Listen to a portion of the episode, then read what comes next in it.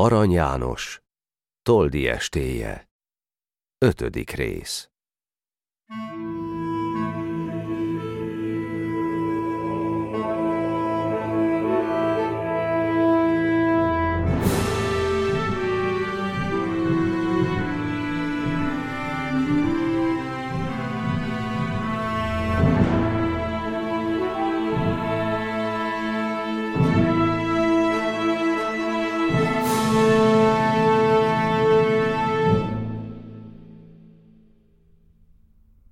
Nem palota volt az öreg toldi háza, nem is kendőzé azt festék színe máza, de elég tágas volt, hogy a vén Levente örömét, haragját kitombolja benne, míg Budán tanyázott. Most üres és néma, csak egy-egy köhentés hallik benne néha. Vén kapus köhécsel, azaz ő csak kezdi, kap rajt az üres ház, s hangját megereszti. Ide ment Betoldi, Bence is követte, a kapus kinézett, és a kaput betette. Kün meg a nép minden kis jelre vigyázva bámészkodni kezd az ütött kopott házra. Nem is néztek úgy meg házat soha többet, sem ahhoz hasonlót, sem annál különbet. Azt se néznék másszor. Most is, mint hiába, nem akar kijönni annak a gazdája. Amint az ősz bajnok egy szobába nyitott, jól esett a szemét körül hordozni ott. Nem volt pedig abban drága kárpit, szőnyeg, sem egyéb divatja annak az időnek. Fegyverek barnáltak sorjában a falon. Szú sereg rágódott a tölgyfa asztalon, ágyak, puha székek, drága rengők helyett medvebőrös lócák álltak a fal mellett. Mégis úgy tett Toldi szétnézve örömmel, mintha ismerősök közé jut az ember. Rém lett neki, mintha a bozontos medve, a sok ócska fegyver mind reá nevetne. Legott sorra nézte az ölőkészséget. Vén kardom, belégen nem láttalak téged. Hogy vagy öreg láncsa? Hát te, gerej, kopja, mint pirul szegény, hogy itt a rozsda fogja. Őszbarátom, Bence, azt hagyom meg neked, tisztogass ki szépen őket, szegényeket. Régi rozsdás szerszám vagy te már magad is. Dörzsöljétek egymást, hadd fogjon rajtad is. Fénylenünk kell, öreg, fénylenünk még egyszer. Miért ne lenne fényes, bár kopott a fegyver? Ne búsulj, ne őszülj, kenyeres cimbora. Hátra még nekünk a vénasszonyok nyara. Voltam már halott is. Nem érzém, hogy élek. Három évig hálni járt belém a lélek. Most élni akarok, Bence pajtás. Élni, mint ahogy az ember jó világát éli. Mint most ezt a kámzsát, elvetem a gondot. Három esztendőmnek jó éjszakát mondok. Van még hátra talán, vagy háromszor három. Pajtás úr azokhoz az örömet várom. Monda, s e szavakkal most eredj a pokolba! Eldobá a kámzsát messzi egy zugolyba. Jól járt a daróc, hogy nem vasból csinálták, mert most szétszakadna, amint odavágták. Sisakját, vasüngét szintén levetette, kalpagot és mentét hozatván helyette a szekrényből, ahol sok gunyája állott, mely még mind azon jó, noha kisép állott. Míg porolta Bence a mentét nagyából, kurta buzgányt vont ki annak az ujjából. Csak tedd vissza, Bence. Anekül nem járok. Ha kutyák morognak, hogy riasszak rájuk? Úgy mond. Öltözködve igen hamar fellett, mert még annyira nőtt, tükör sose kellett. Mégis illik néki a sötét zöld mente, nem mutat felényit sok nyalka levente.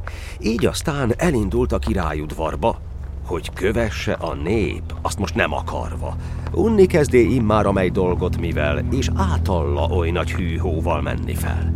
Azért, szökve, mint egy önnön udvarátul, más utcára illan a kis ajtón hátul. Bátran haladottan fel az új kastélyhoz, senki rá nem ismer, legfölebb, ha céloz. Várja Lajos király, nehezen is várja, hogy az öreg toldi ajtót nyisson rája. Sétál a szobában, de csak alig-alig győzi lesni, míg a lomha idő telik. Mert óhajtja látni Vén Miklóst, De bezzeg a vidám apródok nem úgy cselekesznek. El vannak merülve zajba, mulatságba, hárfáznak, kötődnek az előszobákba mert szolgála ottan sok úri csemete. Losonci, Maróti, Bánfiak nemzete, Kanizsai, Szécsi, Kont, Balassa, Csupor, és a ma nagy híres fényes Lacfi apor. Köznemes rendből is egy jóforma csapat, kiket Lajos ottan csínosságra kapat. Idegen udvartól is jöttek cserébe, hol magyar ifjúság van azok helyébe nem egy azok közül látogatta Pécset, hol a tudománynak Lajos gyújta mécset, nem is egy fordult meg Párizs, Bolonyában, maga Erszényén, vagy a király Zsoldjában. A tudás fájáról szép gyümölcsöt hoztak, jót is elég bőves, ráadásul rosszat, mert ha gyalu nélkül bunkós bot az elme, gyakran két élő tör lesz az kiművelve. De ha bár az ifjú néha könyvet forgat, nem hiányzik nála kéztesti gyakorlat, hogy karra se légyen gyöngébb, mint az atya. Ellenben, ha lehet, fővel meghaladja.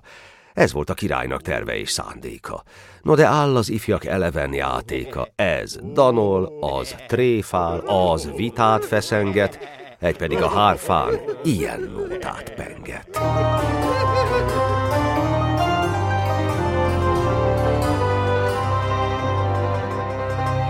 Monda Lajos a nagy király, eredj szolgámlatsz fiedre, küldj parancsot, mint a villám, kös nehéz szabját övedre, a tatártól nagy veszélyben forog moldva ez a véghely, a tatárra beled menjen tízezernyi lófőszékely.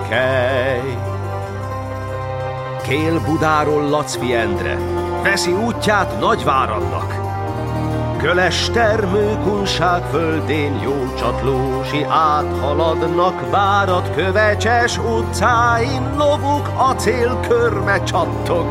Messze fénylik a sok fegyver, messze döng a föld alattok. Hallja László a templomban, körös víznek partja mellett. Visszatér szemébe a fény, kebelébe a lehellet, Koporsója kőfedelét nyomja szinte háromszázad. Ideje már egy kevéssé szellőztetni a szűk házat. Köti kardját tűzőjére, s fogja a nagy csatabártot, melyel egykor napkeleten a pogánynak annyit ártott, félre billent koronáját, halántékin igazítja, éjféltájban lehetett már, a fasajtót feltaszítja. És megindul ki a térre, és irányát vészi jobbra, hol magasan felsötétlik ércbül öntött lovakszobra. Távolról megérzi a mén, tombol, nyerít, úgy köszönti, Megrázkódik a nagy ércló, s érclovagját földre dönti. Harci vágytól féke habzik, kapál, nyihog, lángot fuval, László a nyerekbe zörren, s jelt ad éles sarkantyúval messze a magas talapról, a kőlábról messze szöktet, hegyen völgyön viszi a ló, a már rég elköltözöttet. Egy ugrás a kálvária, és kilenc a királyhágó. Hallja körme csattogását a vadszéke és a csángó. Ám a lovat és lovagját élő ember nem láthatja. Csodálatos, de csodákat szül az Isten akaratja. Három teljes álló napig vívott a pogánnyal Lacfi, nem hiányzott a székely szív, de kevés a székely harcfi, míg a tatár több, mint bolyva, vagy mint a puszták fövényes sivalkodik, nyilát szórja, besötétül a napfénye. Már a székely alig győzi, már veszélyben a nagy zászló, de fölharsog a kiáltás. Uram Isten és Szent László, mint oroszlán víja székely, megszorítva, nem megtörve. most a bércen láthatatlan csattog a nagy érc lókörbe. Ide! Ide! Jó vitézek! Gyűjti népét Lacfi Endre. Hát egyszer csak vadfutással bomlik a pogányság rendre, nagy tolongásnak miatta szinte már a föld is rendül, sok megállván, mint egy bálvány, leragad a félelemtől. Sokat előtt gyors futtában a repülő kurta csákány, sok ki sem mozdul helyéből, magarab lesz lovazsákmány, fogjul esett a vezér is, atlamos, de gyalázatja nehéz sebben vére elfoly, életét meg nem válthatja. Fel! Budára, Lacfi Endre! Számos hadifoglyot indít, annyi zászló, annyi préda, ritka helyen esik, mint itt rapkötélen a tatárság, félelemtől még mind reszket, és vezeklik, és óhajtja fölvenni a szent keresztet. Hogy elértek Nagyváraddá, vala éppen László napja. Keresztvízre áll a vadfaj, Lacfi lévén kereszt apja. Összegyűl a tengernéző hinni a csodába, melyet egy elaggott, sírba hajlott ősz tatárnak nyelve hirdet. Nem a székely, nem is Lacfi, két Isten soká megtartson, hanem az a László, László, az győzött le minket harcon. A hívásra ő jelent meg, vállal magasbe mindeneknél. Sem az előtt, sem azóta nem láttuk azt a seregnél. Nagy lovon ült a nagy férfi, arca rettentő felséges.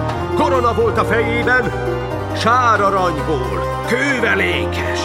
Jobb kezében, mint a villám forgolódott csatabárgya nincs halandó földi gyarló féreg, aki azt bevárja. Mert nem volt az földi ember egy azokból, kik most élnek. Feje fölött szűz alakja látszott ékes nő személynek, koronája napsugárból oly tündöklő, oly világos, mondta a nép, az Szent László és a szűz a boldogságos. Az öreg tatár beszédét, noha kétség nincs felőle, bizonyítá a templomnak egy nem szava játszó őre, hogy három nap a sírboltban László hiába kereste, negyed napra átizzadva találtatott boldog teste. Így hangzott az ének. Hallgatták minnyájan. Most Kiki azon volt, hogy hibát találjon. Egynek itt nem tetszik, másnak ott valahol, másnak a vén tatár nagyon hosszan papol. Egy szóval unalmas, mint a bőjti lecke. Többet ér a jóbor, meg a szép megyecske. Ki mond egy vígat? Kiáltának többen. Legott egy kis pisze így kezdi a körben.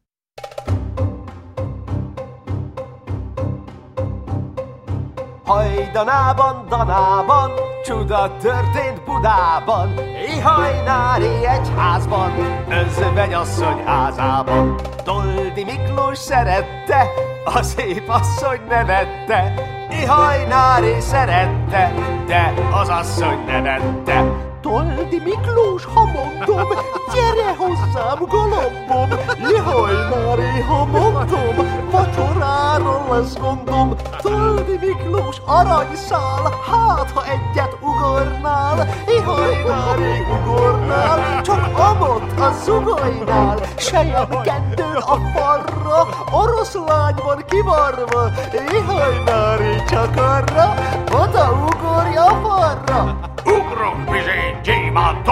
csak a csizmám lerántom. Ihajnári, lerántom, de... Hey, csak megvan, hadd ugorjak, gyémántom, Toldi Miklós útjára, kicsöppent az utcára, ablakon az utcára, mind a világ csúfjára, a világ csúfjára. Halván-e gúnyos dalt, a szilaj úrfiak jobbra-balra dőlnek a nevetés miatt, ütik a kis piszét. Nem való ez! Vesz meg! Kiáltják kacagva. És sose történt ez meg! Fudd el! Fudd el, Hékám újra! S a pisze belekezd, a többi tanulja. De nyílik az ajtó, és belép a bajnok. Egy szempillantásra vége lesz az ajnak. De nehéz megkapni nyargaló szekeret. Nehezebb a kedvet, ha nagyon megered. A fiúk se hosszan győzik türelemmel. Kék-vörös orcával és dagadó szemmel csak hamar zsibongni kezd a darásfészek. Egy kiáltja. Beppenés szagot érzek. Az öreg molnár! Súgja másik. Látod, hogy fejéhez verték a lisztes zsákot? Felel a harmadik. E bizony, hé! Halász! Lám, kiverte Allát, a szálka vagy kalász? Egy kiált. Atyafi, mit akarsz a lúddal? Stoldi háta meget kezdi. Dal. De jaj, aki kezdi. De jaj, aki fújja. Egyet kanyarodik Toldi mente ujja, rendre dől az apród, mint a zöld fű nyáron. Sok fiú megsérül. Szörnyet is hal három. Lett aztán ijegység, élők jajgatása, haldoklók nyögése, fogcsikorgatása. Toldi meg dühösen a királyhoz ronta, és mennydörgő hangon ilyen szókat onta. Király! Ha nem nézném vitézi voltomat, majd fejedhez verném hét tollú botomat. Másszor megfeddenéd apró kölykeidet, hogy meg ne csufolnák vitézvén fejemet. Szólt, és a palota megrázkódott belé. Nagyfejű buzgányát magasra emelé, ábrázatja tűz lett, amit ősz hajának fehérlő havasi el nem oldhatának. Így a már becsődült apródokon által iszonyú dühösen a szabadba gázol, a legénység hátrál, szétfutkos előle, mintha porkapáló fenebika jőne. A király nem tudja mi, s miért történik. Szemének, fülének nem hiszen, csak félig. Szeme a távozó vén bajnokra tapad, füle visszacseng bong minden hallottakat. Majd, hogy a bűntettet hallja a csoporttul, meghűl benne a vér, ábrázatja mordul, s kiált odakapván kézzel a szívére. El kell fogni Toldit. Halál a fejére.